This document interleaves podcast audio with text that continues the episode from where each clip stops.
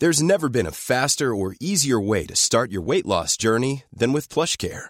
PlushCare accepts most insurance plans and gives you online access to board-certified physicians who can prescribe FDA-approved weight loss medications like Wegovy and Zepbound for those who qualify. Take charge of your health and speak with a board-certified physician about a weight loss plan that's right for you.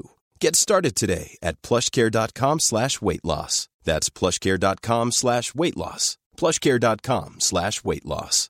Here's a cool fact. A crocodile can't stick out its tongue. Another cool fact, you can get short-term health insurance for a month or just under a year in some states. United Healthcare short-term insurance plans are designed for people who are between jobs, coming off their parents' plan, or turning a side hustle into a full-time gig. Underwritten by Golden Rule Insurance Company, they offer flexible, budget-friendly coverage with access to a nationwide network of doctors and hospitals. Get more cool facts about United Healthcare short-term plans at uh1.com. Hey everyone, I'm David Kern. Welcome to this episode of The Commons on the CiRCE Institute Podcast Network. The education of your child is a commitment that is time consuming, sacrificial, sometimes overwhelming, sometimes glorious. And at New College Franklin, they respect educational decisions you have made because they desire the same things learning based in relationship, the flexibility to craft a curriculum based on what has historically been recognized as true, good, and beautiful, to engage the heart as well as the mind, to seek after virtue, to behold wondrous things and respond in gratitude. What if college not only honored the educational path that you have walked with your child, but actually built upon that foundation and continued what you started? New College Franklin is dedicated to the academic growth and spiritual formation of their students because they desire to shape not only what they will do in the future, but who they will be. New College is a four year classical Christian liberal arts college in beautiful Middle Tennessee. For more information or to schedule a visit, head over to www.newcollegefranklin.org. That's www.newcollegefranklin.org. With that, enjoy this episode of The Commons. Thanks for listening.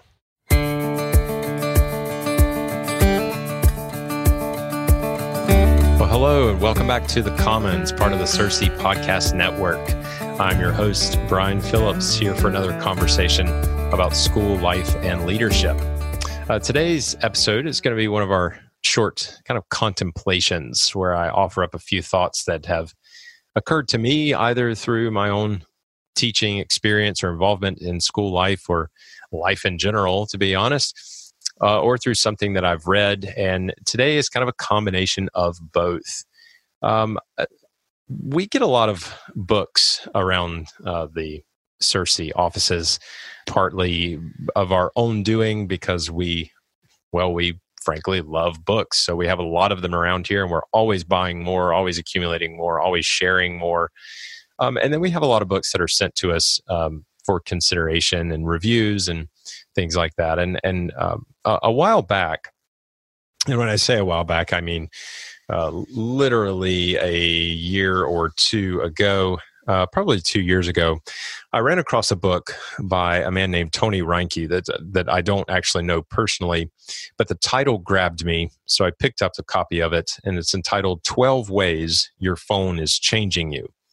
Now, the talk about technology and the effects of technology from uh, television and movies to uh, the internet in general, social media in particular, smartphones in particular. Uh, th- that talk is is almost endless. We know that. Um, the effects of it, what it does to our learning, what it does to our relationships, what it does to our our thinking, what it does to our attention span, um, how how it affects uh, parents and their relationships with their children, teachers, their relationships with their students. You name it. All the research has been done. All the conversations have been going on for some time and and yet i still find the conversation fascinating and if nothing else just to be really blunt with you if nothing else the reason it still is fascinating to me is that we we know a lot of the facts a lot of the findings of studies. We know that there's really no great benefit to having screens in front of our children um, I, you know, on a on a um, a heavy basis or for long terms, um, we know that there's really not much correlation between um, having screens in front of children and improvement in the classroom, and, and we know all of this stuff. A- a- anyway, uh, all of that has been talked about ad nauseum. I think what stands out to me is that we know all of it, but it doesn't seem to really change our habits and our patterns. Um, and so it reveals kind of the level of dependency, the level of, um, in some cases, addiction that that people have to their screens and their phones in particular. Um, that's not to say that there's not any good, and I'm uh, I'll throw out here the necessary obligatory qualification that yes, there are good things that come from technology, um, and we all know that, and I think we'd we'd be really foolish not to acknowledge it. Um, but this book stood out to me just because of the simplistic or, or, the simple title. I don't want to call it simplistic, but the simple and direct title 12 Ways Your Phone is Changing You. I have not read the book cover to cover. So this is not, I'm not trying to offer a review because when I do a book review, I actually do read the books. Um, I know it's crazy. Uh, I just I'm a rebel that way. But there is a section of the book that I that I have read that I found interesting, and I'll explain why I went straight to this particular chapter. Um, uh, let's see it, the the chapter. Uh, chapter seven in the book. So this is the seventh way that he mentions our, our smartphones are changing us, our phones are changing us. And the title is simply We Get Lonely. I want to read just part of this and I, I feel like uh, Reinke, and I, I hope I'm pronouncing his last name correctly. It's uh, Tony Reinke, uh, or maybe it's Reinke, R E I N K E. Uh, he does a good job of just addressing this from sort of a pastoral perspective, um, and I really appreciate that. Uh, but he mentions in the book, one part of this chapter, about technology and isolation. And it, it, at this point in the chapter, it's just a few pages in, he has he has talked about uh, the the the per, the perception of how social media promised to keep everyone connected. It promised to build friendships. It promised to build relationships, but it really doesn't deliver that. Uh, and you know he talks about how you deliver you'll send out a text or a picture or a video or you post something on facebook or you post something on instagram or you tweet something and then you kind of wait for this response and uh, and and people actually have a hard time not valuing themselves or determining their own popularity and relationships and so on based on the, the amount of response all of these posts get uh, now, most of us would like to say that none of that affects us, but uh, I think there's probably a greater number of us that are affected by that and to a greater degree than we like to admit. But he says at one point in addressing technology and isolation, I just want to read this uh, paragraph to you. As technology improves, machines replace people and automation replaces interaction. Street vendors gave way to vending machines fresh milk deliveries gave way to dairy products preserved in refrigerators. Bankers gave way to ATMs. 200 years ago, laborers were personally acquainted with their clients. In today's technological society, many laborers work in remote locations, in industrial or business parks, serving faceless clients or nameless consumers from whom they're separated geographically and by a very long production chain. So uh, there he's he's talking about how technology, while it does improve and and it does, uh, as I acknowledged and and uh, the author here acknowledges, it does bring some improvements, but it also creates distance, it creates isolation. Um, Jayber Crow, uh, my favorite novel by Wendell Berry, uh, addresses this a bit. J- Jayber gets a car and this is when that was a, a relatively novel experience for um, for the people in his town anyway. And he begins to notice uh, a disturbing trend at least uh, a trend in his own life and that is that uh, once he got a car he found pedestrians troublesome right? They were inconvenient. You had to slow down. You had to wait on them. You had to watch for them. You had to give them the right of way. You know in a car you can go faster. Um, you can you know close the doors, roll up the windows, turn on music, and you can isolate yourself. Uh, so we we have all of these ways where we can sort of use technology to shut ourselves off from the world. Um, in in similar fashion, you know, I, I travel a good bit for CiRCE every year, and so that means that uh, I have to spend time in um, airports, you know, around the country, which um, I think is one of the worst experiences, you know, that a human being can have. It's one of the worst places you can be, um, in my understated opinion.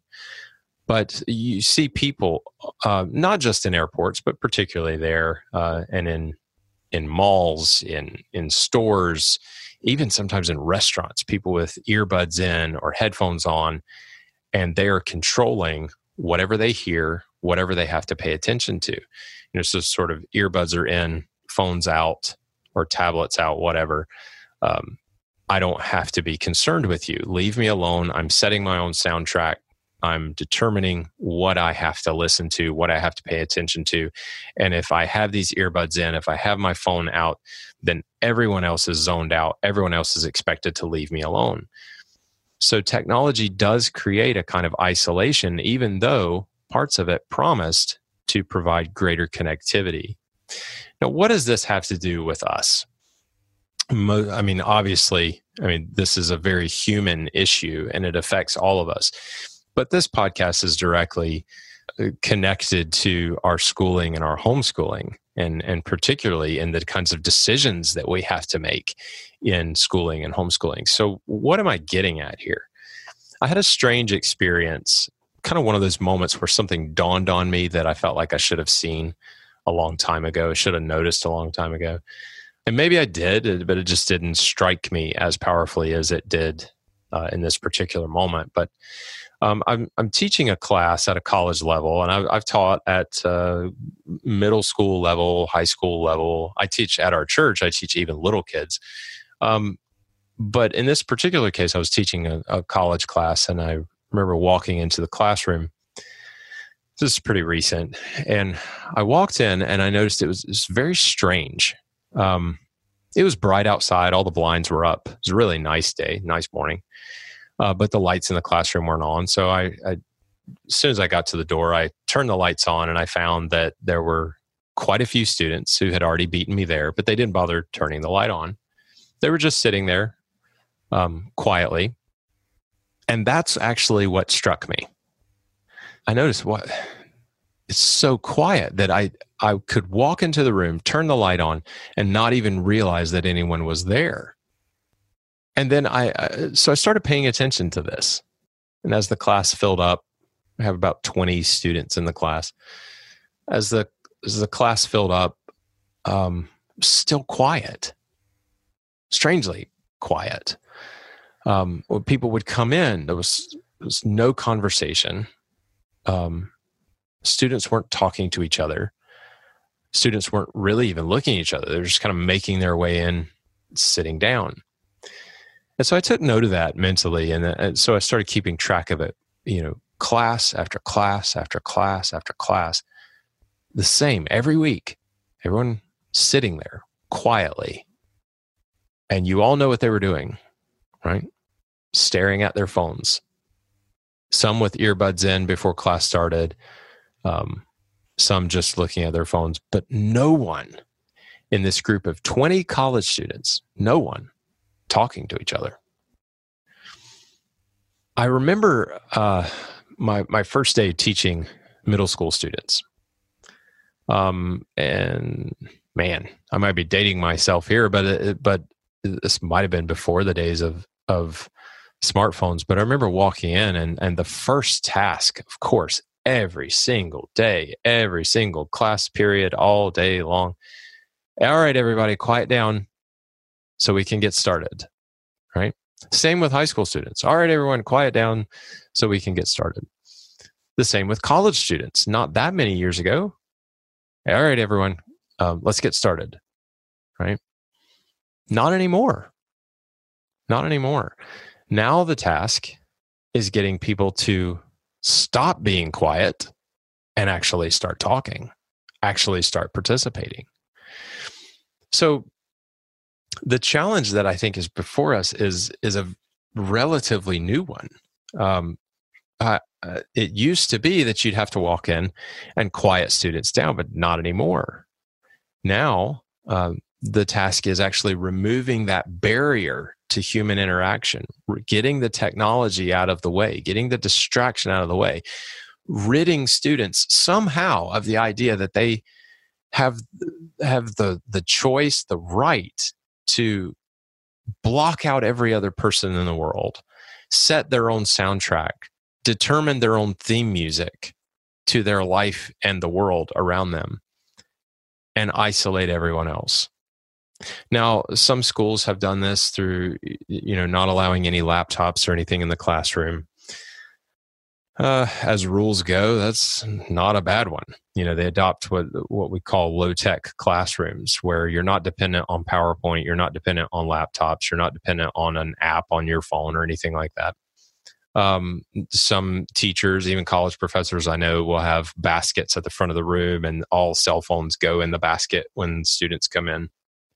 Um, eh, you know, maybe that's part of an answer. I don't know. Um, some schools have have implemented um, periodic retreats or um, fasting from screens, if you will, and uh, maybe that's helpful too. Um, but the climate is definitely changing, uh, and I, I think that this is something that we probably need to if I were to choose one route, I would say we probably need to hit this head on and actually have these conversations with our students.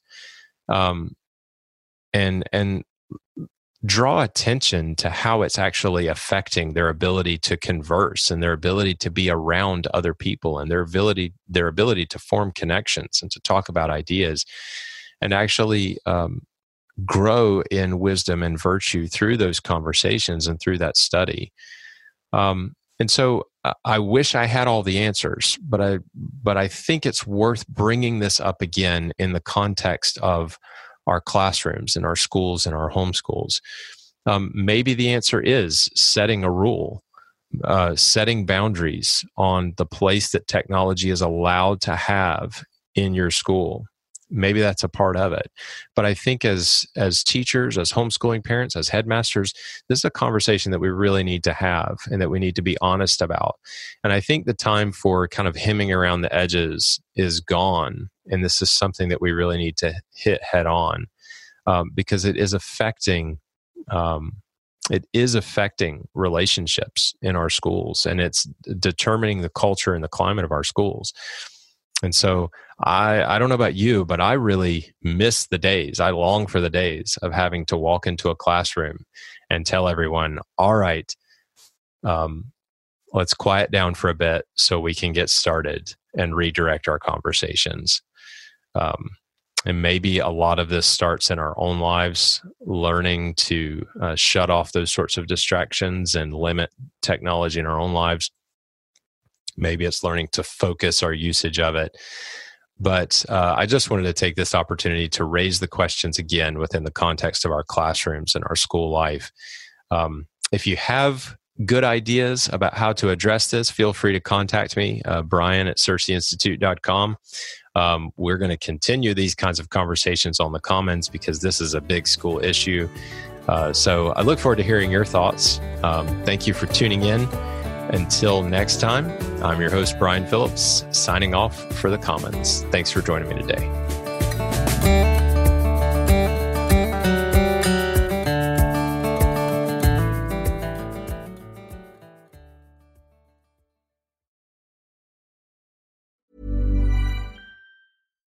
Hi, I'm Daniel, founder of Pretty Litter. Cats and cat owners deserve better than any old fashioned litter. That's why I teamed up with scientists and veterinarians to create Pretty Litter. Its innovative crystal formula has superior odor control and weighs up to 80% less than clay litter. Pretty Litter even monitors health by changing colors to help detect early signs of potential illness. It's the world's smartest kitty litter. Go to prettylitter.com and use code ACAST for 20% off your first order and a free cat toy. Terms and conditions apply. See site for details. Imagine the softest sheets you've ever felt. Now imagine them getting even softer over time. That's what you'll feel with Boll and Branch's organic cotton sheets. In a recent customer survey, 96% replied that Boll and Branch sheets get softer with every wash. Start getting your best night's sleep in these sheets that get softer and softer for years to come. Try their sheets with a 30-night guarantee. Plus, get 15% off your first order at bollandbranch.com. Code BUTTERY. Exclusions apply. See site for details.